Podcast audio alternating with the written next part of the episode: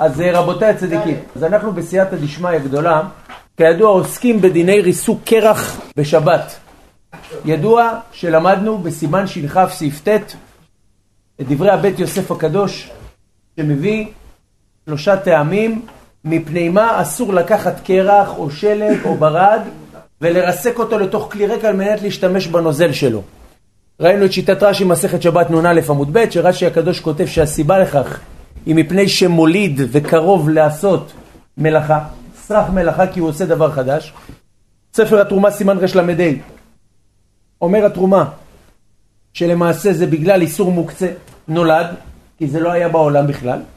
וראינו את שיטת הר"ן והרשב"א בדף כ עמוד ב' במסכת שבת, שהם טוענים לא, זה לא זה ולא זה, אלא כשגזרו לסחוט פירות על מנת להשתמש במשקים שלהם, כמו שאסור לקחת עכשיו ענבים בשבת ולסחוט אותם לכלי ריק, כמו שאסור לקחת תפוז ולסחוט אותו לכלי ריק בשבת, אז חכמים גזרו גם לקחת קרח או לקחת ברד או שלג ולרסק אותו לתוך כלי ריק כדי להשתמש במשקה.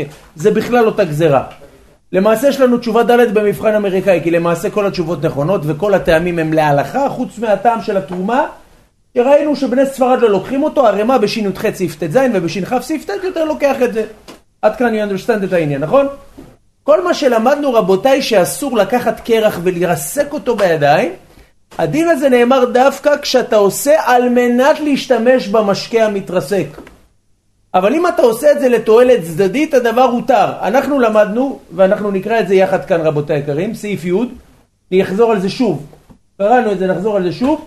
מותר לשבר הקרח כדי ליטול מים מתחתיו. זאת אומרת, עכשיו לצורך העניין אני רוצה לטבול במקווה. אני עושה מילואים באזור מוצב חרמון, ואני רוצה לטבול במקווה, אני מקפיד לטבול אה, כל, כל בוקר לפני התפילה, או לפני ההפצצה. האם רבותיי היקרים, מותר לי לשבור קרחון באדמה ולהיכנס? יפה מאוד, ברוך הבא. נכון מאוד, טסתי לתת שיעור באלסקה הרב. אני יכול... אה, אפשר. יפה מאוד. אני נמצא רבותיי לא במצפה, בדימונה, באזור החורף, ויש לי כיור בחוץ. והכיור הרבה פעמים, יש שכבת קרח קטנה. אני רוצה קצת לשבור אותה, על מנת שאני אוכל ליטול כמו שאתה... זה, זה, זה בסדר? מה אתם אומרים? למה זה לא מרסק בידיים?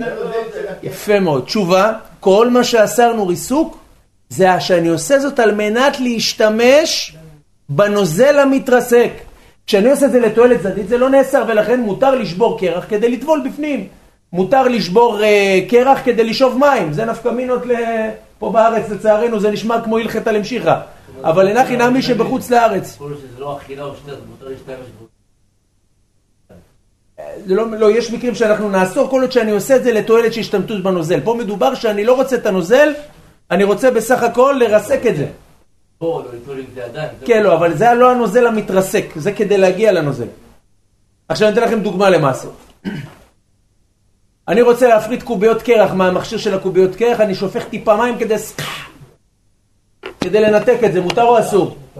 יש לי גוש של קוביות קרח, ש... יש לי גוש של קוביות קרח שהתחבר. אני רוצה לקחת שקית ולתת מכה בשולחן כדי להפריד ביניהם, מותר? יפה, למה? תנו לי ראייה, מה המקור שלכם? ש"כ סעיף י' כל עוד שאתה לא מרסק על מנת להשתמש בנוזל אם לתועלת אחרת חכמים לא החמירו. עד כאן ברור רבותיי? אין בונה וסותר, אין. אין, אנחנו רק נראה אבל את המגן אברהם עכשיו שהוא טוען שאם הקרח מחובר לקרקע פעמים שיש את הבעיה הזאת. נראה את זה עכשיו. איגלו לא הרב, אנחנו נראה בעזרת השם. איגלו לא, בוא נראה. י' שולחן ערוך. הרב?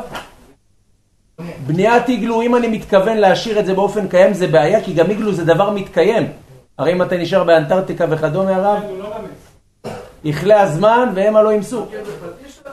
אה? זה בניין מדי רבנן. מה כן? מה כן? נחקקו הפוסקים שו"ת באר משה חלק א' סימן ל' ול"ו אם מותר לעשות איש שלג בשבת. תשאל. יש שלג, עכשיו יורד שלג. הילדים יוצאים בחוץ, מבסוטים, אה, אומרים לך אבא, תן לו את הגזר לפנים. אולי זה בונה, אולי זה, אולי זה לש, אולי זה מגבל, אולי זה מרסק, אולי זה יוצר, אולי זה משועמם. אה? או, השאלה, אולי באמת רבי נאורי, אולי יהיה דרך מדי רבנן לאסור. תשובה. ברגע שהוא תופס את זה, איפה שאלה מצוינת הרב. שאלה אם כן.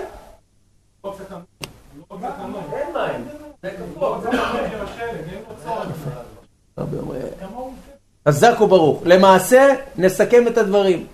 נידון ראשון באמת לכאורה כשאני מגלגל ועושה עיגול. ברגע שאני עושה את העיגול לכאורה פעמים אני מרסק את זה, נפקא מינה שאם הטמפרטורה קצת עולה, לפעמים זה גורם לריסוק. שאלה שנייה, אולי זה בניין, לפחות מדי רבנן? כן? תשובה, למעשה, יש פה כמה סיבות להתיר את זה. סיבה ראשונה, אני לא ודאי סוחט, אני לא ודאי מרסק. וגם על הצד שאני מרסק אני מתכוון להשתמש בנוזל? יפה מאוד. דבר נוסף רבי ישי, זה לא בונה, כי שלג לא יכול להתקיים, ממה נפשך? אם יוצאת שמש, הוא נמס, ואם יורד שלג, הוא, מת, הוא מתחרקש, לכן זה נקרא בניין שאינו מתקיים ואין עליו שם בניין. אז למה בכתב על... אה, אבל כיוון שיש פה מעשה כתיבה ברור, ואני יכול לצעוק, עכשיו אני רוצה למסור לך מסר הרב. רוצה למסור לך מסר, הרב רונן, מורי ורבי וזה. אתה תבין את המסר. אז מתקיימת תכלית כתיבה. כיוון שתכלית כתיבה מתקיימת, החמרתי אפילו כשזה לזמן מועט. הבנייה הזאת היא שום דבר. לכן, למעשה, באר משה חלק א', סימן ל' וסימן ל"ו, הוא באמת טוען שמעיקר הדין זה מותר, אבל נניח את זה לילדים הקטנים הוא כותב. למה? כי הקטן מכוון להנאתו. זה עוד יותר קל. קטן לא מבין שהוא עושה פעולת ריסוק. קטן לא מבין שהוא עושה פעולת בנייה. ומפורש ברמה בסימן, מפורש ברמה בסימן שמ"ג סעיף א', וגם בשולחן ערוך הרב בסעיף קטן י', וגם בסימן רנ"ט סעיף ז', כל דבר שהוא מחלוקת הפוסקים אפשר לעשותו באמצעות קטן. והשולחן ערוך הרב בשמ"ג סעיף קטן י' מוסיף, ואם אתה עושה את זה שהקטן מכוון להנאתו, והוא לא עושה את זה אפילו לצורכך, עוד יותר מותר. הבנו את הנקודה? לכן לקטנים לא צריך למחות בהם, בגדולים צריך למחות בהם על ביטול תורה. אור לציון, חלק ב', פרק מ"ב בעוד ב', הוא כותב לך, עזוב הרב, אל תתקשר אלינו, אנחנו נתקשר אליך. בשבת העפר זה עפר חול שלו. מוקצה, חד משמעית. לא? מצוין הרב, שאלה מעולה. מפורש בעירובין מ"ו עמוד ב', שמים בעננים הם לא מוקצה. עכשיו יורד גשם. יצוא, אני מדבר על דלף ראוי, אני רוצה לפתוח את הפה. מותר או אסור רבותי היקרים? עכשיו לצורך העניין יורד שלג, אני רוצה לתפוס. תשובה? זה... יפה מאוד. אומרת הגמרא, מיה בעיבה מבלע בליעה. בעברית, המים המצויים בענן הם בלועים בענן והם לא נוצרו. לא שהם לא היו בעולם והם נוצרו. המים היו בענן כל הזמן, פשוט הענן פתאום שינה מצב צבירה והפך את זה לשלג, או שינה מצב צבירה והחליט להוריד את זה בתור גשם, אבל המים היו קיימים, לכן זה לא נולד. נראה מקרים בסימן של"ח מסעיף א' עד סעיף ח' שיש מקרים שהדלף יהיה אסור משום מוקצה, נגיד הוא נמאס, הוא התערבב בבוט, זה עוד עניין, אבל אני מדבר. או בפני עצמו. כשהוא בפני עצמו הוא לא נולד, ולכן שלג הוא לא מוקצה וגם גשם הוא לא מוקצה. אז, אז, חייב, אז זה הנקודה. היות והדבר מעולם לא השתנה, הוא פשוט היה מכוסה והוא התגלה. זה לא נולד. זאת אומרת, כל דבר, הרי המים היו. במילים אחרות עכשיו, מים לא ראיתי אותם כל השבת, הם היו במקפיא, היו במקרר. זה נולד להוציא אותם לשתות, מה אתם אומרים? אבל הם לא היו בעולם, הם היו בעולם. גם השלג היה בעולם. אה? נכון, נכון, הוא לא מוקצה. איך? לא, כי פה אתה יוצר מציאות חדשה בידיים. אז חכמים גזרו שזה דומה לפר... מה שהוא אמר, אם אתה מקרב את השלג למנוע. לא, כן, הוא שואל, נפקא מינה, למה לצורך העניין אנחנו נחלק בין מוקצה כזה לבין מוקצה כזה? למה שלג הוא לא מוקצה במהותו? רק אז זה הנקודה, זה באמת לא נקרא שהם נולדו. כי מבחינתי קרח שהוא כופה זה לא מציאות חדשה. אתם זוכרים מי מהפוסקים מסר להכין קרח בשבת? פוסקים? אתן לכם איזה פוסק אחד. אבו קרח? הרב אבו קרח. הרב אבו קרח, הרב, זה נשמע קבלן לענייני קרח, הרב, כמו אבו כיפה. אמר את התשובה פה, אני חושב. עשר נקודות, יפה מאוד. רבי חיים פלאג'י, אתה צודק, כשהוא אמר שהתוספתא מתירה עם הקרח. לך שאתה זוכר את זה, רבי נאור. יפה מאוד. הדובב, הדובב משרים בחלק ב' סימן נ"ה, באמת הוא כתב את זה. אז חזק וברוך שאתם זוכרים הרב, יישר כוח. יישר כוח. רבי נאורי פה זרק רבי חיים פלאג'י על התוספתא של הקרח. חבר'ה, אתם זוכרים חזק, כל הכבוד. עשר נקודות. אין, אתה תמיד קרוב. בגלל זה, גם מרן מתיר להשאיר... רק להשאיר את ה... נכון מאוד. זה לא משהו שאתה מוליד, לא... לא, זה לחם, נשאר לחם. נכון מאוד. לכן בהפשרת קרח אין פעולה של נולד. כל דבר שהוא למעשה לא יכול לעמוד בפני עצמו כי אם באמצעות קירור, מבחינתי לא עשית שום תוצר, לא ריסקת ולא יצא. טוב, רבי ישי, חזק וברוך. זה מרן בסעיף י'. בואו נראה רבותיי, תראו, מגן אברהם. המגן אברהם מצדד שלפעמים יש איסור...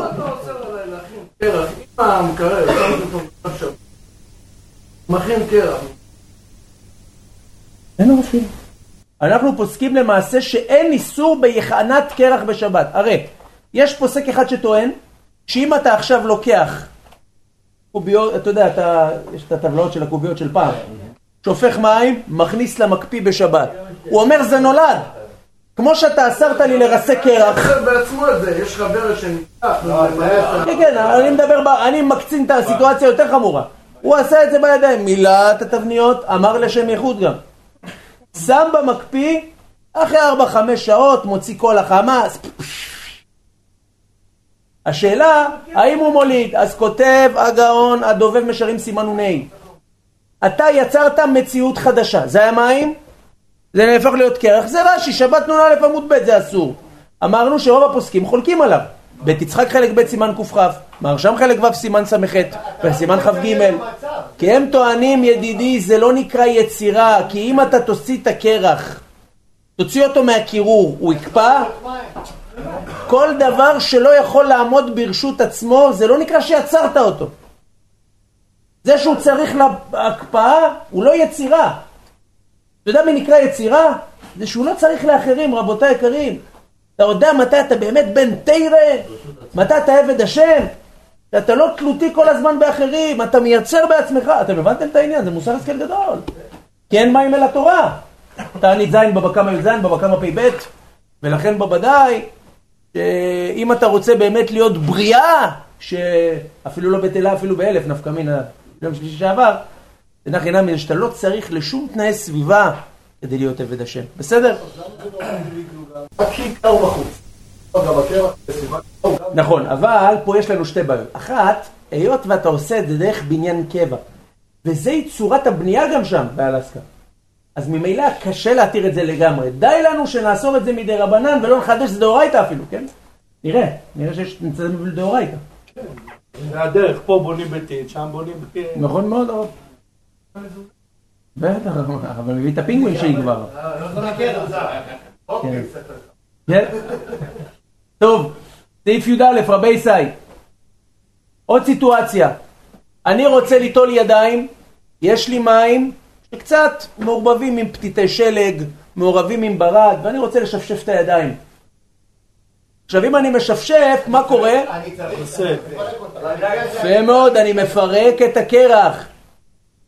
הדבר אסור ומותר, מה אתם אומרים? מה הוא? יפה מאוד הרב שאול.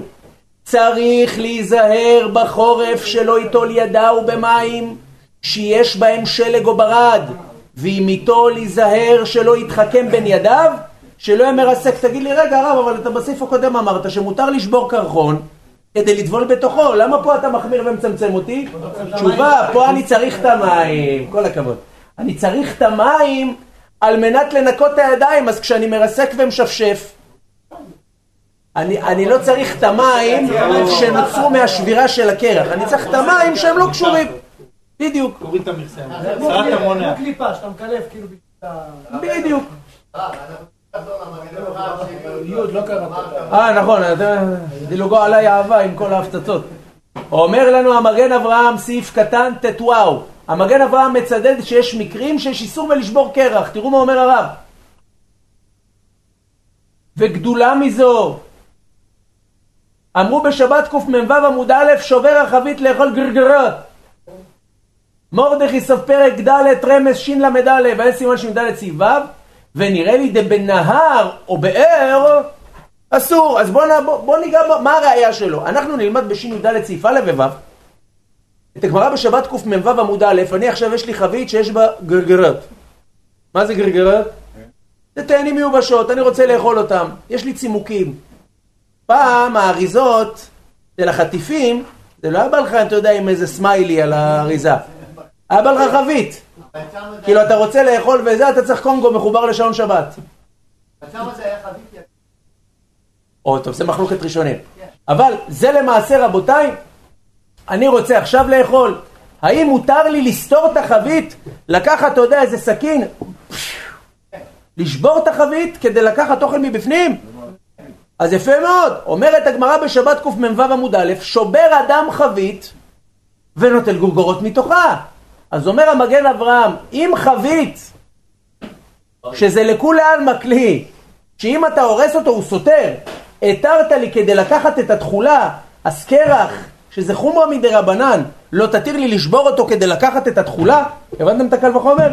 עכשיו, נכון שאנחנו נראה שלדעת מרן בשבת קמ"ו עמוד א', מרן בשי"ד סעיף א', שמה, מרן פוסק שזה מדובר דווקא במוסטיקי. מוסטיקי, מוסטיקי זה חבית שהוא הדביק אותה עם מוסטיקים. לא, סתם, זה חבית, שבורה שהוא דיבק שבריה שוב בזפת, שחזר. אז בגלל שהיא לא באמת עכשיו שלמה עוד הפעם, זה אחיזת עיניים, קמח טחון, טחנת, בית שרוף, שרפת. לכן, גם כאן חבית שבורה, שברת. אז הייתי אומר, בגלל שיצרת את זה עוד הפעם, אולי הדבר אסור, כמה שמלן זה מותר. אבל באמת דעת טריף והרמב"ם, מותר אפילו בחבית שלמה. ומרן הרב עובדיה חווה דעת חלק ב' סימן מ"ב זה קלקול הרב שלי וזה מותר לצורך אוכלים. והרב עובדיה חווה דעת חלק ב' סימן מ"ב כותב שאם מרן השולחן ערוך היה רואה תשובת הריף והרמב"ם שמתירים אפילו חבית שדידה, לא היה פוסק להחמיר דווקא בחבית ישנה. איך הוא לא ראה? הוא פוסק על פיהם. נכון, יש תשובות. בואו תזכרו רבותיי את ההיררכיה שאני אתאר בפניכם כרגע. תשובות ראשונים, חייב לדעת, רבים מהם לא נגלו לעיני הפוסקים הקדמונים מאיתנו במלואם.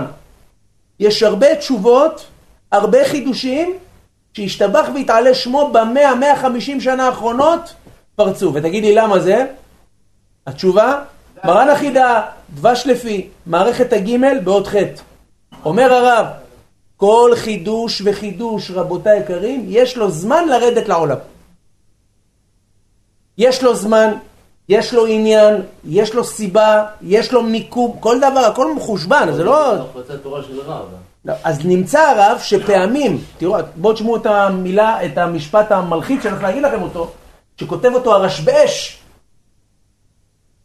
רבי שלמה בן שמעון, בנו של הרשב"ץ, רבי שמעון בן צמח, דורן, גדול חכמי אלג'יר, תלמיד תלמידו של הרבנו ניסים, 600 שנה.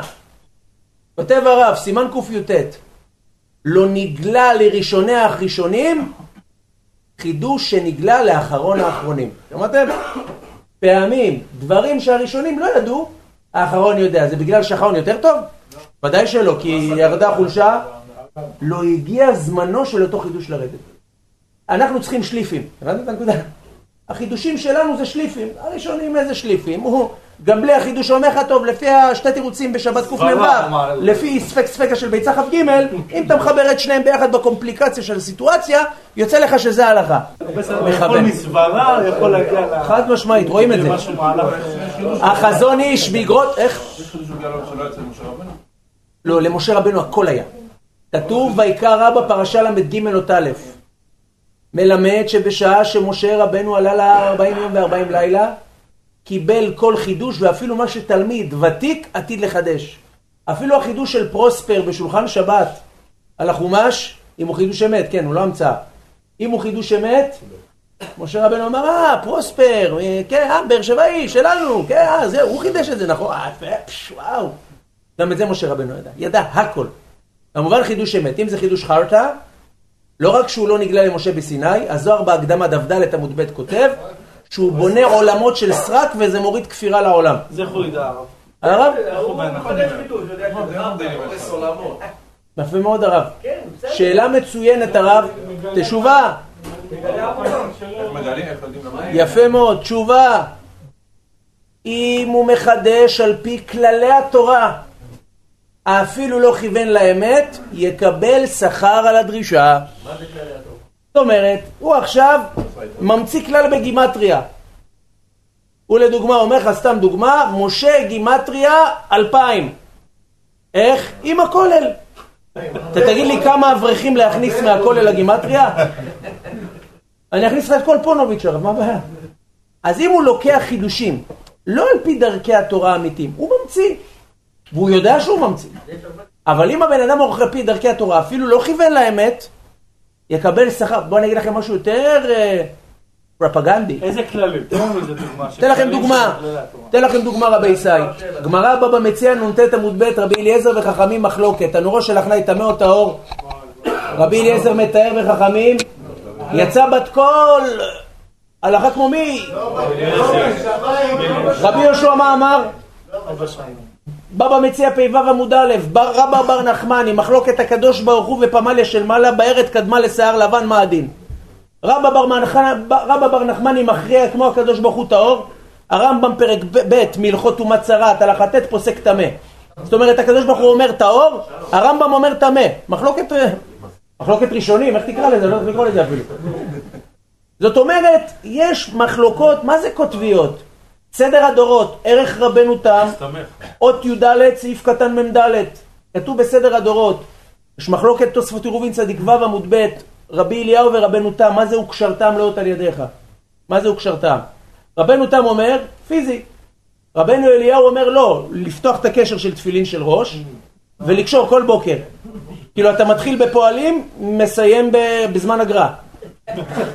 קושר, מוריד. כן, במנחה. לרבנו אליהו, אם אתה לא עושה אחרת, זה לא כוונת יד התורה. וראש, קושר. רבנו תם, רבי אליהו, מה זה הפגזות? בואו תראו את התוספות, בעזרת השם אנחנו נגיע לזה בסימן, אה, כשנגיע לזה בסימן אה, ל"ב סעיף מ"ד ול"ג סעיף ג', רבנו אליה- אליהו מי זה? לא, רבנו אליהו מבעלי התוספות. כן. מחלוקת. רבנו תם רבי הפגזות, ראיות, סטנדרים, וזה היה בצרפת, בגטים עפים גם כן. בא רבנו תם, אמר, טוב, אני מבין שזה לא הולך יפה. מן השמיים יכריעו. ירדה נשמת משה רבנו. איפה זה הרב? סדר הדורות הרב. נשמת משה רבנו. משה רבנו אמר, שמעתי את שני הצדדים, אני יותר נוטה לרבי אליהו.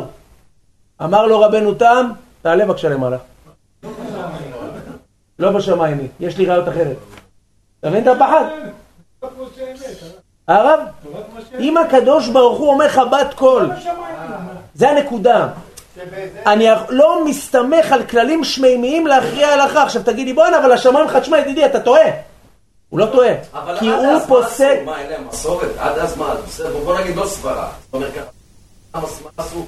אנשים עד אותה נקודת מחלוקת? למעשה, הם עשו כסתימות העניין שרק לקשור.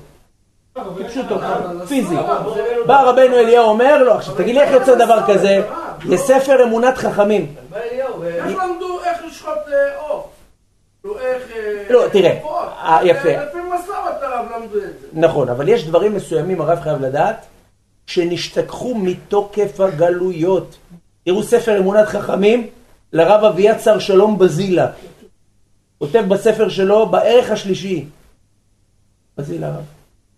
זה ספר אמונת חכמים, הוא מוכיח לך כל השתלשלות מהר סיני איך זה הולך. והוא מסביר לך הרבה סיטואציות בחיים, במרחבי התורה, שאתה רואה מחלוקות בדברים שורשיים. רש"י רבנו תם, הוויות באמצע, הוויות מהצד. אומר, יש אופנים מסוימים שהגלויות והצרות, וזה בגזירת מלך, הוא מסביר גם בפן הקבלי למה יש עניין שזה יקרה, פעמים יש מחלוקת בין המסורת, בדיוק, יש מחלוקת בין המסורת. זה לא אומר שעד עכשיו מה שעשו זה לא נכון, עשו. עכשיו, לא רק זה, תראו מה הוא אומר, רבותיי, לזה אני רוצה להגיע. אומר הרב עכשיו פוסק אמר משהו. עולה אחרי 120, אומרים לו, אין הלכה כמותך הרב, סליחה. אומר הרב, כל מי שעשה כמותו גן עדן, קודם כל, אחד. שמעתם? גן עדן. רבי אליעזר, שבת קל עמוד ב', אומר מותר לחלל שבת כדי להכין סכין של מילה. אתה קולט הרב, אתה קולט מוהל עם חלוק לבן ועם מסור חשמלי. בשבת. ומדליק מדורה הרב, ומוציא סכין. בא רבותי היקרים, ומוחאים לו כפיים, כן הרב, רק תחליק מהצד הזה, שלא הקנת. עושים. פתאום, הכרעה כמו חכמים, זה אסור. במקומו של רבי אליעזר היו כורתים עצים כדי להכין איזמל למילה, וכשפרצה גזרה באותו אזור, דווקא באותו העיר לא קרה שום דבר. למה? שלא יבואו המלעיזים להגיד שאם יקרה להם זה כי הם עשו נגד האמת. הם הם ניצלו. רבי יוסי הגלילי, חולין קט"ו עמוד ב', עוף עם חלב, מותר או אסור? עכשיו אתה נוסע לגליל, אתה רואה צ'יזבורגר בהשגחת בד"ץ רבי יוסי הגלילי. מה עשיתי? אוכל. בביתי? כן הרב. אחרי 120 כל אלה שאכלו גלילית, גלילית עם נקניק, מה הדין רבותיי אחרי 120? גן עדן. מה זה גן עדן? קודם היה להם גם בעולם הזה נראה לי גן עדן, אבל גם בעולם הבא. גם בעולם הבא היה להם גן עדן. למה? שאלה, מישהו שנמצא במקום אחר ומגיע לאותו מקום, הוא עושה כל אנשי המקום? לא, זה מקבל מרפקה. לא, אבל באמת, כאילו... זה גמרא פסחים נ' עמוד ב'.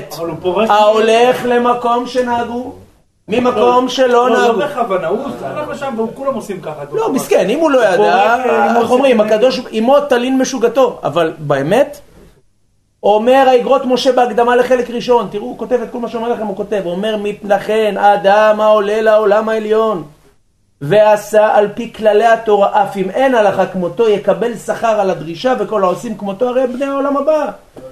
כי אין לו לדיין אלא מה שעיניו רואות. הבנו את העניין איך זה הולך? הבנו מה זה תורת אלוקים. אשרי עם שככה. בן דורו של בנותם? לא?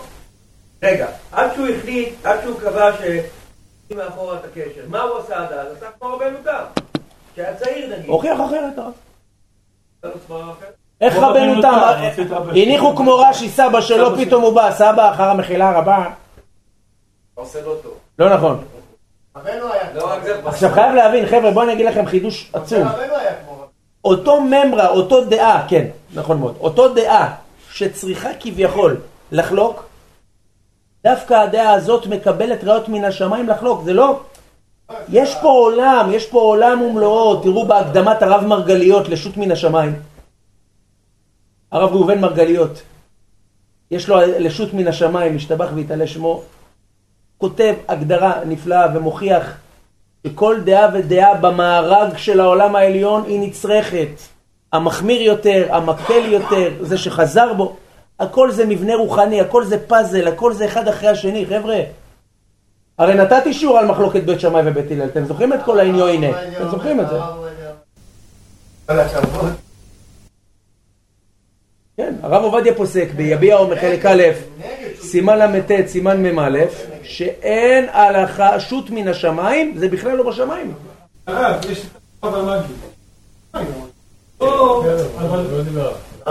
הרב המגיד קודם כל, בואו אני אגיד לכם חידוש, בואו תשמעו חידוש, יאללה. הכנסתם אותי לקטע המיסטי, תדליקו נרות פה רבותיי, תדליקו נרות. אבל היה את הסיפור הזה, הרב במלחמה, שמעתי שיעור של הרב יעקב סיני, על זה שהתגלה לו בחלום, אמר לו צי. אז אמר לו איך מותר, לא, אז הוא אומר בשעת סכנה לפעמים כן מקשים לחלום, כן. ויש איזה... זה הרב זילברשטיין, זה השרש בעולם התורה, אתה מכיר את הסיפור הזה? לא, סיפור. יאללה, עכשיו, אז חבר'ה, תנו לי רבותיי היקרים עכשיו, לדבר שטנץ.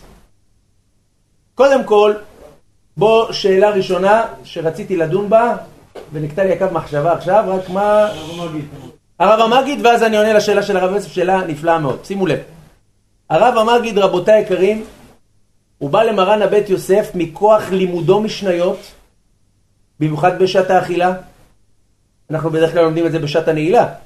מרן הבית יוסף אפילו בשעת האכילה עוסק במשניות, והמלאך נברא והוא בא להחזיק לו טובה והוא היה כמו קואוצ'ר של מרן הבית יוסף.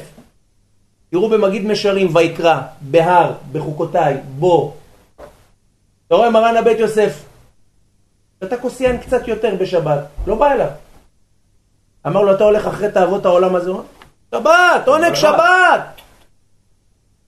ולדעת בארץ דרכך יש לנו פרק שלם ליישב את הדבר הזה, אבל למעשה, מה אנחנו רואים? איך הוא דקדק היה זה, שתה כוס מים אחת יותר, אמר לו מי שרודף אחרי מותרות העולם אני לא בא אליו. במקום לקום בארבע, הוא קם בארבע ושתי דקות, אמר לו עד מתי אצל תשכב משנתך, תגיד איזה מה כיף זה מלאך מה כזה, אנחנו נגיד הרב? איזה כיף זה? אם הוא שתה מים, מה אנחנו נגיד? עכשיו, לכן אנחנו מבינים, זה דרגת הבית יוסף. יפה, אבל מרן הבית יוסף, יש כל מיני מקומות בבית יוסף, אתן לכם דוגמה. יורד דעה קצ"ח סעיף כ', לגבי חציצה בטבילה בציפורן, נפקא מינה לטבילת נידה, לגבי איש קס"א סעיף ב', נגיע לזה, לא, עשינו את זה. קס"א סעיף ב', אבל נגיע לזה איך- בעזרת השם ביד משיח. וקס"א סעיף ב', לגבי חציצת ציפורניים. חייבי טבילות בזמן בית המקדש, יש לו עכשיו בציפורן איזה לכלוכון, טמא מן התורה, חוצץ או לא חוצץ? אז לדעת מרן קצ"ח סעיף כ', אם הציפורן נקייה לא חוצץ, כן? לדעת הרמה, יפה, זה, אז יש היררכיה. אם היא נקייה לא חוצץ, אם היא מלוכלכת והיא מחוברת לגוף, לא חוצץ, אלא אם כן ממש מקפידה. כן? אם הציפורן פירשה, פירשה, לדעת הרמה זה חוצץ לעולם, לא מעניין אותי מה קורה. לדעת מרניר זה חוצץ, רק אם יש חציצה בציפורן שפירשה. שני דברים. על הבית יוסף הזה קצ"ד סעיף חי, קצ"ח סעיף כ"א, ארטילריה מרן רמה. סמג, טור, רמב"ם, שני תירוצים. בא המלאך המגיד, עכשיו מרן הרמה מחמיר. אפילו הציפורן בלי חציצה חוצץ. דעת מרן, דווקא עם החציצה בציפורן והיא פרשה רובה חוצץ. אני לא אכנס לכל הפרטים, זה רק בשביל הקוריוז, כן? בא המלאך לרמה, ובא המלאך לבית יוסף, אמר לו, תקשיב, אתה כתבת שני תירוצים. תירוץ אחד הוא כתב כמו הרמה, תירוץ שני הוא כתב את התירוץ שלו. אומר התירוץ שני הוא אמת, אבל אל תמחוק את הראשון, למה? כי הקדוש ברוך הוא חדה בפלפולה דאורייתא. הבנו? התירוץ הראשון, אל תמחוק אותו. תשאיר אותו. יש לקדוש ברוך הוא נחת רוח עולמי מפלפול של תורה, ואם פסק את הראשון הרמה, פסק את הראשון. אתה תגיד לי, נו מה, אז, אז מה? כל מי שעושה כמו הרמה והחמיר, מה, מה איתו? אתם יודעים שבספר, האיש משה מביא שפעם היה מחלוקת בין מרן הבית יוסף לרמה בהיתר עגונה. מרן פסק שהעגונה אסורה, הרמה פסק שהיא מותרת. המלאך המגיד אמר לו, דע לך, הלכה כמותך, והלכה כמותו. מה הכוונה? הלכה כמותך שהיא באמת אסורה, אבל בגלל שלא תצא תקלה מתחת ידו של הרמה, אז בעלה נפטר, אז היא מותרת. שמעתם? זאת אומרת, היות והרמה פסק, כמובן הוא היה גם חייב מיתה מסתם, זה לא סתם, אתה יודע, מסכן להעלים אותו כי הרב וזה. אבל, אז הרב טעה. לא, זה לא הולך ככה. כמה- כן, הרב. הרב? בטיח, כן. לכן אנחנו רואים משתבח והתעלה, מה זה עוצמה של חכמים. עכשיו, לגבי שאלתו של רבי יוסף. הרב זילברשטיין נשאל, אה, בכפר עזה, מה שהיה בשמחת תורה, לא תקום פעמיים צרה. מסופר שיש שם איזה יהודי אחד שהוא היה קשור לרב צדיק, שבאמת הוא התחיל להתקרב בכפר עזה, והוא התחיל להתקרב ולחזור בתשובה, והיה לו רב שמנחה אותו. כל פעם הוא היה בא לרב, היה אומר לו, תשמע, אבל אני רוצה לעזוב את הקיבוץ. כאילו, אני לא, אני לא מוצא את עצמי פה. אומר לו, תשאר. ההוואי שאתה משריש בקיבוץ, לאט לאט תחלחל, תשאר. ארבע פעמים, הרב, אני רוצה, תשאר. הרב נפטר לבית עולמו, הוא עולה לישון בערב שבת של השמחת תורה.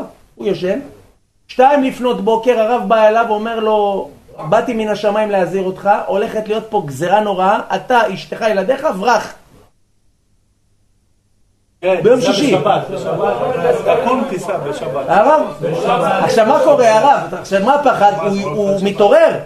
חלומות שווה לדבר, הוא מנשק את המזוזות, אתה יודע? הוא חוזר לישון. עוד הפעם הוא עולה בחלום. אומר לו, מה, אתה לא מבין מה אני אומר לך?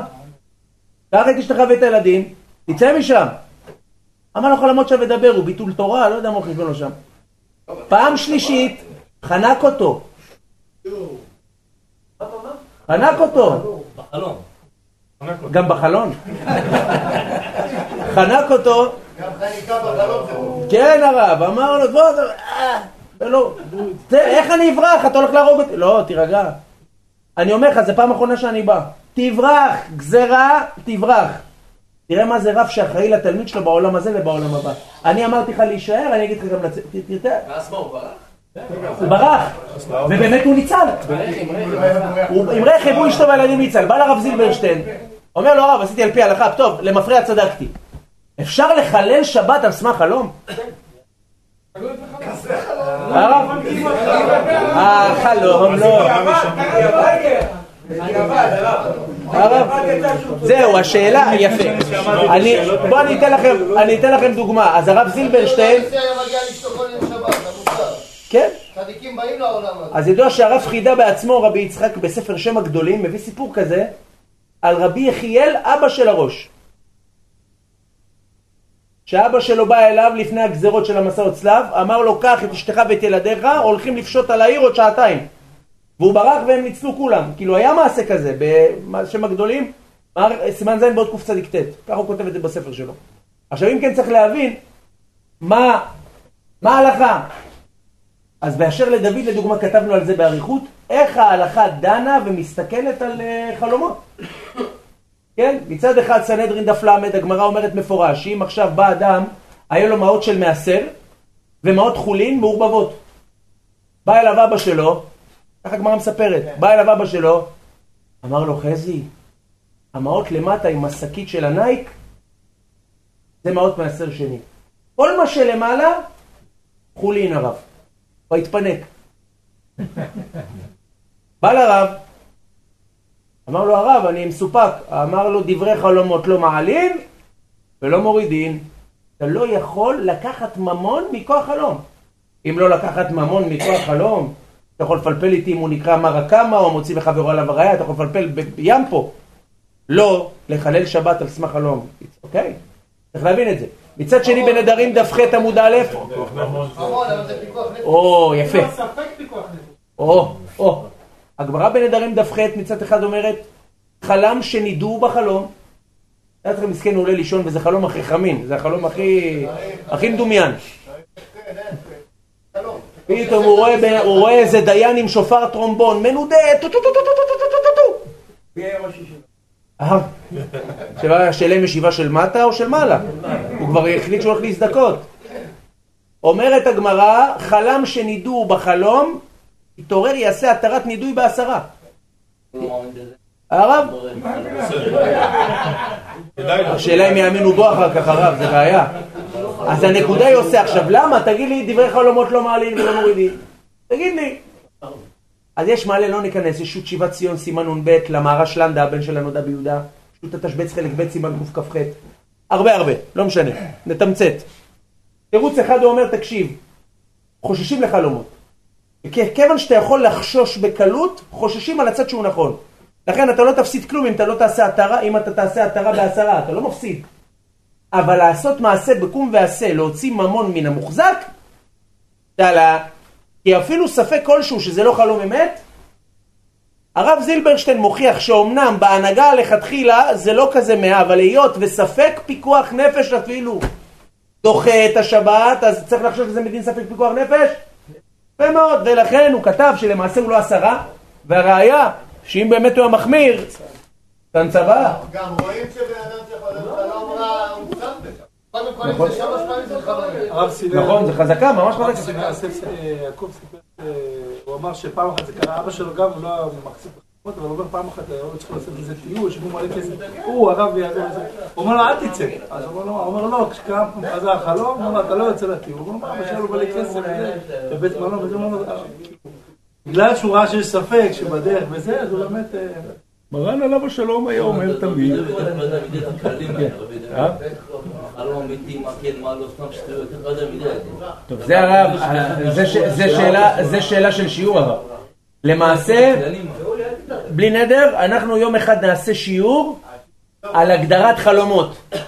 הרי אנחנו יום חמישי כל פעם לוקחים סוגיה מקיפים, כל פעם, נגיד ביום חמישי נעשה את זה, מה הכללים של חלום שהוא אמיתי. כן, לבוא עם כריות. בסדר רבנו?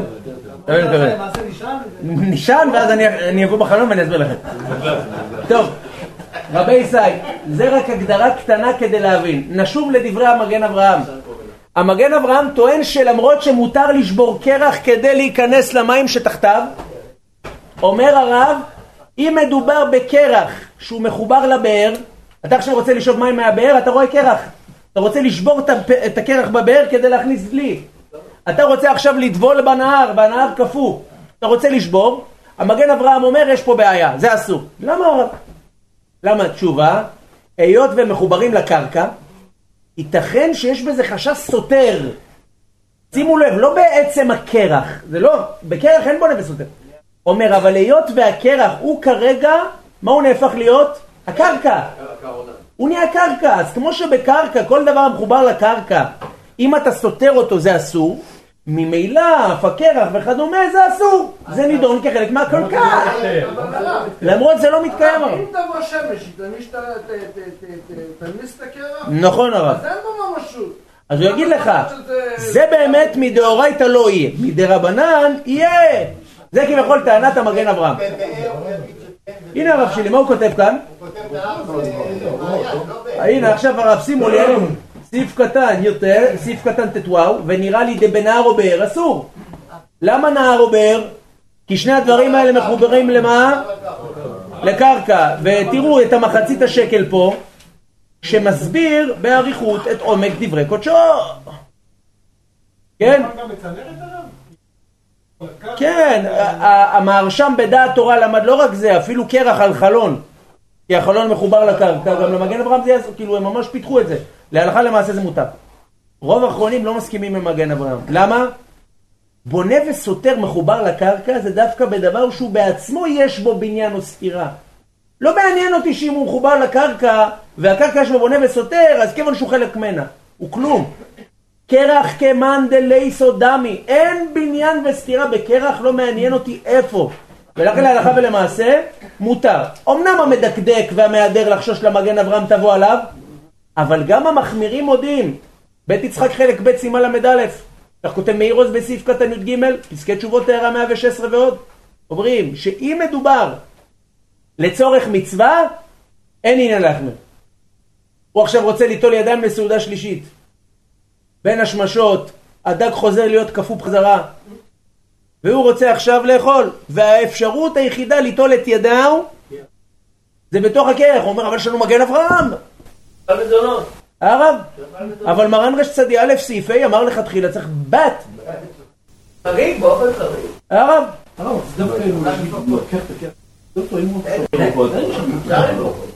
או זה עוד יותר טוב הרב, כן. הנקודה היא רק שלא ייווצר, אם אתה רוצה לעשות משהו טוב, אתה חייב לנתק אותו באיזה צורה מסוימת, אבל בוודאי שאם הוא לא מנתק אותו, גם המגן אברהם יודע זה יותר קל. לעניין דאורייתא. לעניין דרבנן אנחנו נאסור אפילו שלא על מנת לבנות. בסדר?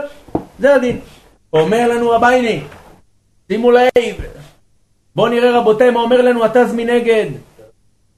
אתם רואים סעיף קטן ח' בתז? מותר לשבר הקרח שהרי אינו בורא מים בזה. ואם משום שבירת הקרח הגדולה מזו מצינו שבר אדם את הכבית בשביל גרגרת. רואים שגם התז אומר את היסוד של גרגרי. אותו דבר. אבל הפוך. כן, הוא, גם הוא לא מתייחס פה לבאר ולנהר, אנחנו מבינים שהתז מביא, אה, מחמיר בבאר ונהר או לא מחמיר בבאר ונהר? כן, והכל. יפה מאוד רבותיי היקרים, עשר נקודות. חזק וברוכסקי. בואו נעבור רבותיי לסעיף י"א, רגע, למה המגן אברהם נפילה? זה מחובר לקרקע. כל דבר שמחובר לקרקע נלמד בסייעתא דשמיא, בסימן שי"ד סעיף א' ו' ושי"ג סעיף א' ו', שכל דבר המחובר לקרקע יש בו בונה וסותר למרות שהוא כלי. לקחתי דלת, לקחתי דלת. כמו שהגמרא שם אומרת לגבי לול תרנגולות. לקחתי לול, בניתי דלת, אתה יודע, תקראתי על טורים של הלולים. רשת מהצדדים, אתה יודע, פתאום איזה בריזנט מהשכרה של איזה דוד. יוצר איזה לול, לולון. את הדלת קיבעתי בצירים לרצפה. הדלת היא כלי, חיברתי אותה. אומרת הגמרא אם עכשיו, עכשיו היה ריח של תרנגולים, אתה יודע, בר מינן ריח של לול, זה חמצון טבעי. זה יותר טוב מפרות. כן הרב, בדיוק הרב. עכשיו מה הוא רוצה? הוא רוצה כדי שתצא הזוהמה קצת, הוא רוצה לעשות חור דרך קלקול, לקחת איזה סכין, לעשות חור בדלת שיצא הסירחון. אומרת הגמרא, אסור משום בונה. חייב משום בונה. הוא בונה עליהם. איך הוא יאכל אותם? כי זה מחובר לקרקע. מה אתה רואה? שמחובר לקרקע. איך הרב? אז הוא טוען שזה בונה. למה? כי אני יוצר פה תכלית, אני יוצר פה לול טוב. אבל מה אני מבין? שדבר המחובר לקרקע הוא טפל. אז המגן אברהם אומר, ממילא, לא מעניין אותי אם הדבר הטפל הוא לא מתקיים. אז זה הפוסקים אומרים לא. מה שיעור הרב? איזה? זאת אומרת שמכוח אותו חיבור, הוא מחובר לקרקע והוא מתייעל סמוך לקרקע כדבעי. אין איזה שום שיעור, כי בחבית במקוואות זה חור על... כן, לא, אבל זה לבטל ממנו שם כלי. לבטל מהיכן עולה. כן, זה לבטל ממנו שם כלי, זה עוד עניין. כי שמה, כלי, הגמרא מלמדת אותנו במסכת סוכה, במסכת סוכה דף ד' עמוד ב' ובחוד דף מ"א, כל הדברים האלה הם למעשה מפקיעים. אבל אלמלא זה באמת אה, מותר. אוטו הוא לא, הוא לא נקרא מחובר לקרקע, כי הוא מחובר לקרקע לא מחמת חיבורו, כי מחמת כובדו. מבחינתי זה כלי כבד. את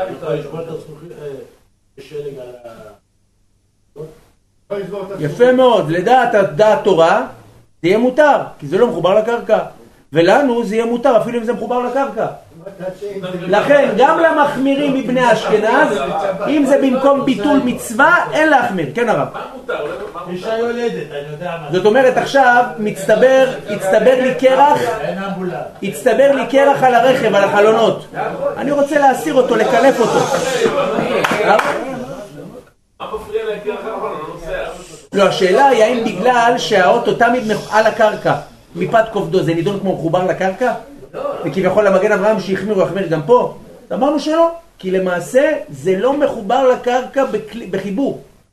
הוא פשוט כבד, הוא לא, הוא כלי. הוא כלי כבד. לא. איך? מה מפריע לי שהאוטו מוצא בקרח?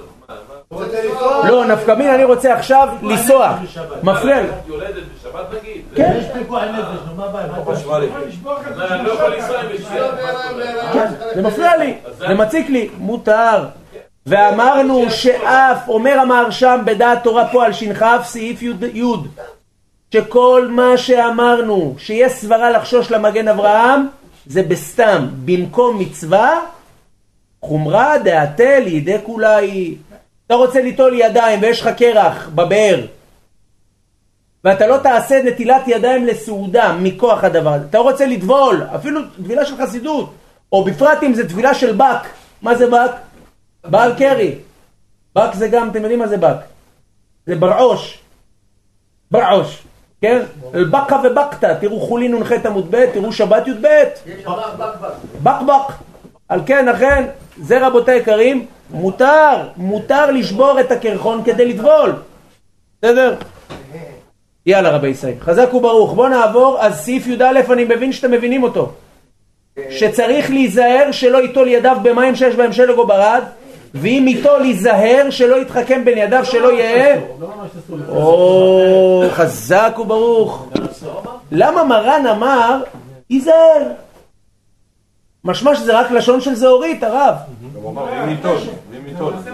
או, או, אז אני רוצה לשאול אתכם שאלה, אתם, אתם מוכנים לפתוח איתי רגע סימן שכ"ג? כן. תלכו איתי בבקשה סימן שכ"ג רבותיי. כן, עכשיו אני רוצה ליטול ידיים, ואני נותן לי מים שיש בהם גושי קרח. אומר מרן תיטול, אל תשפשף. איזה סעיף? י' שכ"ג סעיף י' תגידו לי אתם רבותיי יקרים, אין חופפין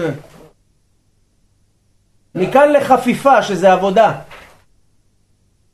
יש חפיפה לעבודה, נכון? אין חופפין. אין חופפין כלים במלח לפי שהמלח נמחק כשחופף בחוזקה. למה אתה אוסר לי את המלח? משום רי?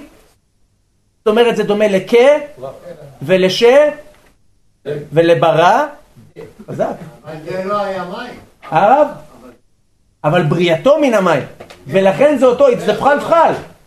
אתם זוכרים? ראינו את זה בבית יוסף, דיברנו על הריסוק. הרב? לא, אבל גם שם, ייזהר שלא ירסקם בכוח. עכשיו זה שינוי מצב צבירה, פה זה חומר אחר לגמרי, מלח לא יכול למים, זה שינוי ממש מהות. בקרח זה לא, אבל הרב, אם אני אומר שהמלח זה לא המלמד, המלח זה הנלמד. זאת אומרת, מלח באמת היה לי עניין לא לאסור אותו. לרסק מלח. רק למה אני אוסר לרסק מלח? כי זה דומה לקרח. עכשיו בוא תגיד לי ככה, למה בקרח אתה אומר יש להיזהר, משמע שזה לא איסור, ואילו במלח שזה הנלמד, מה אתה אומר? האמלן בבא קמא כ"ד עמוד ב', דיו לבא מן הדין להיות כמו מי? אלא מכאן מוכיח בשו"ת יביע עומר חלק ד' סימן כ"ח י' י"א באותיות שפעמים להיזהר זה איסור מעיקר הדין. הבנו? ולכן אתם צודקים. מפורש בשדכם את כללי הפוסקים, חלק ו' סימן ט"ז, שזהירות זה לא מן הדין. אומר אבל יש יוצאים מן הכלל, כגון למה הלכנו. לשמחה ג' הוא אומר ואם ייטול. הרב? הוא אומר ואם ייטול, זאת אומרת שכן אפשרות ליטול. הראש היה... לא, אין בעיה, תיטול, אבל אל תשפשף בחוזקה, זה הבעיה. לא. כי ואם ייטול יש להיזהר עוד הפעם, למה יש להיזהר? זה אסור. הוא אומר שיכול להיות שאתה לא תמחט את זה, נקרא. לא, אבל אם זה בחוזקה הוא ודאי ישפשף עליו. צריך להיזהר ראשון מותר. צריך להיזהר ראשון זה רק המלצה. לא, אבל השאלה היא כזאת, פה אין חופפין כלים במלח לפי שהמלח נמחה. גם אין אה, חופפין ידיים בקרח לפי שהקרח נמחה, רבותיי. אז השדה חמד והיביע אומר חלק ד' סימן כ"ט רוצים לומר שפעמים הדבר הוא נידון כמו יש להיזהר פעמים זה איסור, איסור מקרא. גם הלשון צריך אגב, כן? לשון צריך, פעמים הוא לעיכוב, הפעמים הוא לא. רש"י בברכות דף ט"ו עמוד ב' כותב הקורא קריאת שמע צריך שישמיע לאוזניו, אומר רש"י צריך לא לעיכוב כאמר, לכתחילה כאמר. מצד שני הגמרא ביבמות, קב עמוד ב', קד עמוד ב', אומרת הגמרא שהחולה צריך לקבוע מקום לחליצה. צריך מקום לחליצה מיוחד, לא איפה שאתה רוצה את החולץ. ושמה זה לעיכוב האבן העזר קס"ט סעיף ד'. אתה רואה שצריך לפעמים זה לעיכוב, לפעמים זה לא. תפילין. איך אב? נכון, תפילין צריכים גוף נקי, כתוב גם. למה באמת לא אמרו חייב? איך? חייב, חייב, זה נשמע יותר אה, מחייב, יותר אה, ברור. נכון מאוד הרב. אז בואו תזכרו כלל. אני לעניות דעתי, יש לי הסבר פשוט למה משחקים עם המילים אם אתה מבלבל אותי. תשובה. כשאני מדבר על עצת ייעול בפעולה הזאת, אז אני משתמש בלשונות אחרים. זאת אומרת, אני אומר לך, תשמע, מותר לך ליטול, רק לא בחוזקה, נכון? אם תעשה את זה בחוזקה, זה איסור. לכן אני אומר, צריך שלא ייטול ידיו בחוזקה. כי באמת היות והפעולה הזאת, יש אפשרות שאתה תעשה אותה בדרך מותרת, למרות שבמצב הנתון היא אסורה, אני משתמש בלשון שלכתחילה, תיזהר שלא, צריך שלא. כשאני מדבר על הפעולה האסורה גופה, שאין אפשרות לעשות את אותה פעולה באופן אסור, או באופן מותר, מחילה, פה אני לא אגיד אסור, פה אני לא אגיד צריך, פה אני לא אגיד יש להיזהר, מה אני אגיד לך? הבנתם? בדיוק. אז המילה להיזהר הראשונה זה בסדר, זה רק המלצה, והשנייה להיזהר, ואם איתו, ואם איתו, זאת אומרת אם אתה בכל זאת נדרת בחלק הראשון, אז להיזהר שלא יתקן, זה כבר איסור. יפה מאוד. עכשיו מה, למה תגיד להיזהר? תגיד אסור. תשובה, כי אם אתה לא תיטול בחוזקה, אתה תעשה איסור בנטילה הזאת? יפה מאוד, לכן לשון זהירות הוא גם על דבר שאיסורו מן הדין, אם יש אפשרות לעשות אותו לא באופן של איסור. הבנו את ה... וזה מדויק. חבר'ה, תראו רי"ט סעיף ד' לגבי שצריך עשרה לברכת הגומל והרבה הרבה דוגמאות. ראש וחידוש לרבי עקיבא יגר, מערכת הבית, דף ס עמוד ב', ככה משמע גם בשו"ת הרדב"א, סימן תכ"ד, טהרת הבית בעמוד שלפ"ג. בסדר? זה בחלק ב' עמוד של מ"ט. הרב? זה איסור או להיזהר? פה בנידון שלנו זה איסור, רק שאלנו, אם אתה אומר שבכל מקום להיזהר זה זהירות, זה לא מעיקר הדין. למה כאן מרן התבטא להיזהר, אם זה אסור מעיקר הדין של כ"ג? אז מה אמרנו? מרן לא יגיד להיזהר על האיסור בעצמו, אין דבר כזה. אבל כשמדובר בפעולה, שאם תעשה אותה כך אתה תעשה איסור, אבל אם אתה לא תעשה אותה כך אתה לא תעשה איסור, כי זו פעולה שהיא מותרת במהותה, הוא יגיד לך להיזהר על דבר שהוא איסור. בדיוק.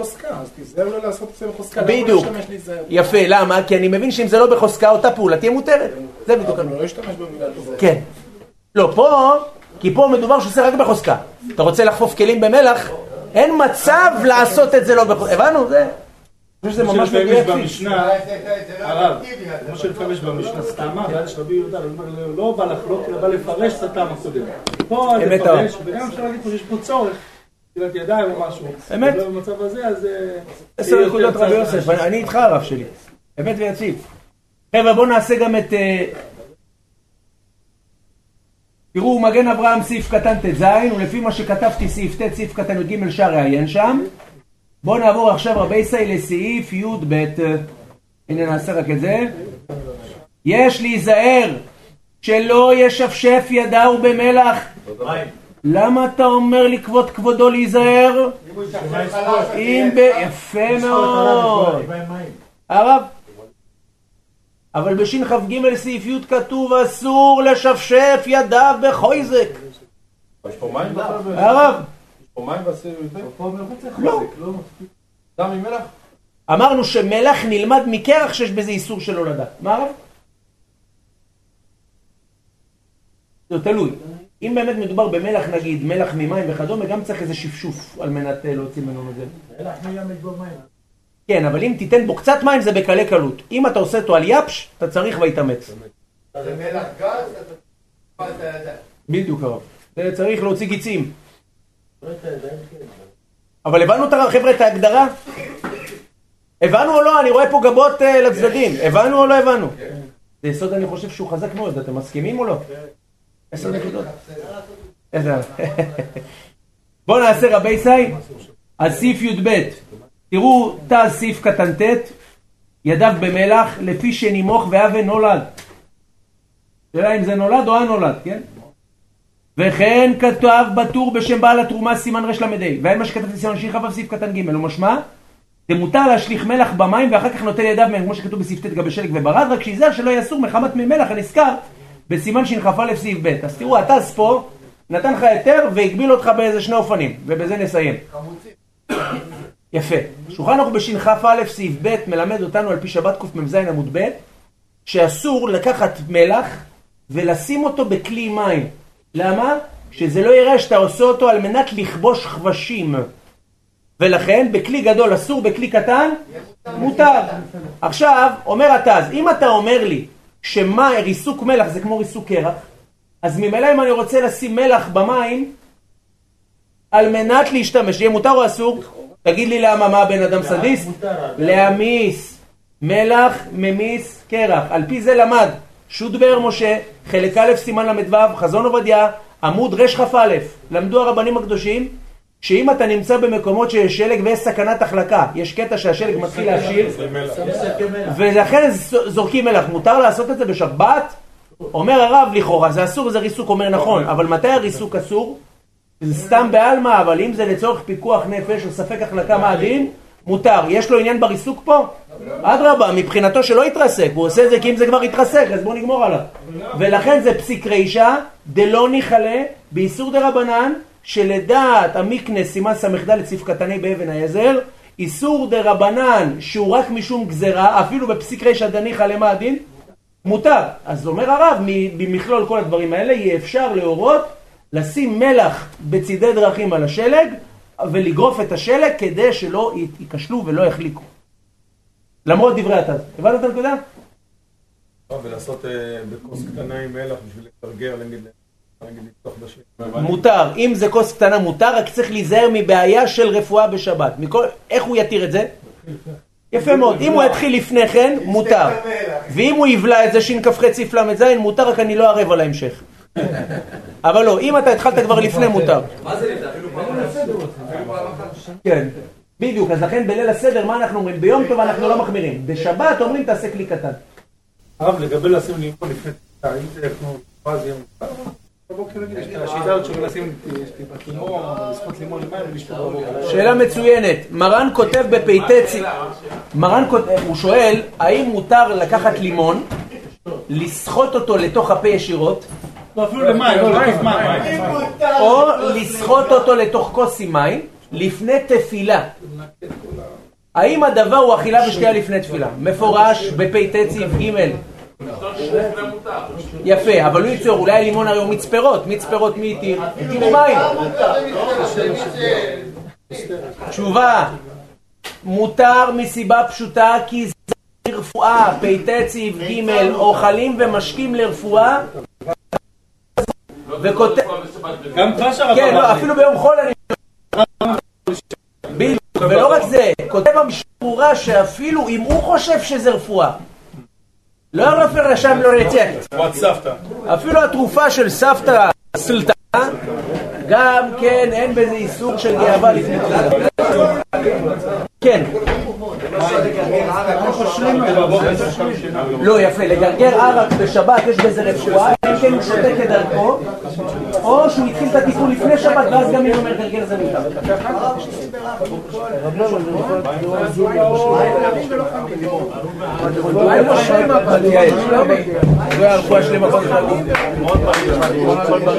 עכשיו, אתה... שהשיעור אלה הצלחת, חיים לחמי, סור, מנשה בוטרה, כן הרב שלי, רני אוחנה בן רחל, בן אדיבה יצחק רועי, הלל ואביב קרדי, אברהם נורב מתנה חיים קרדי, רינה בת ג'ורה, אבישי פרץ בן דבורה, קרדי יאיר אבי ואורל, מזל בת מסעודה רפואה שלמה, זוהר באורן משה אלבזר ומיטל ואברהם קרדי, להצ- בן ברוריה, להצלחת עמרי בן יפה וכל משפחתו, זכות התורה תגן באדם אמן כן יהי רצון, בתיה בת חנה רפואה שלמה, דני בן סעידה, אמן, משה בן ילד אמן, ישראל בת ליליה. ישראל בת ליליה, רפואה שלמה אמן, דליה בת יושנה, רבי חנניה, רבי חנניה קשה אומר, רצה הקדוש ברוך הוא לבנות ישראל, לפי רחמנות שנאמר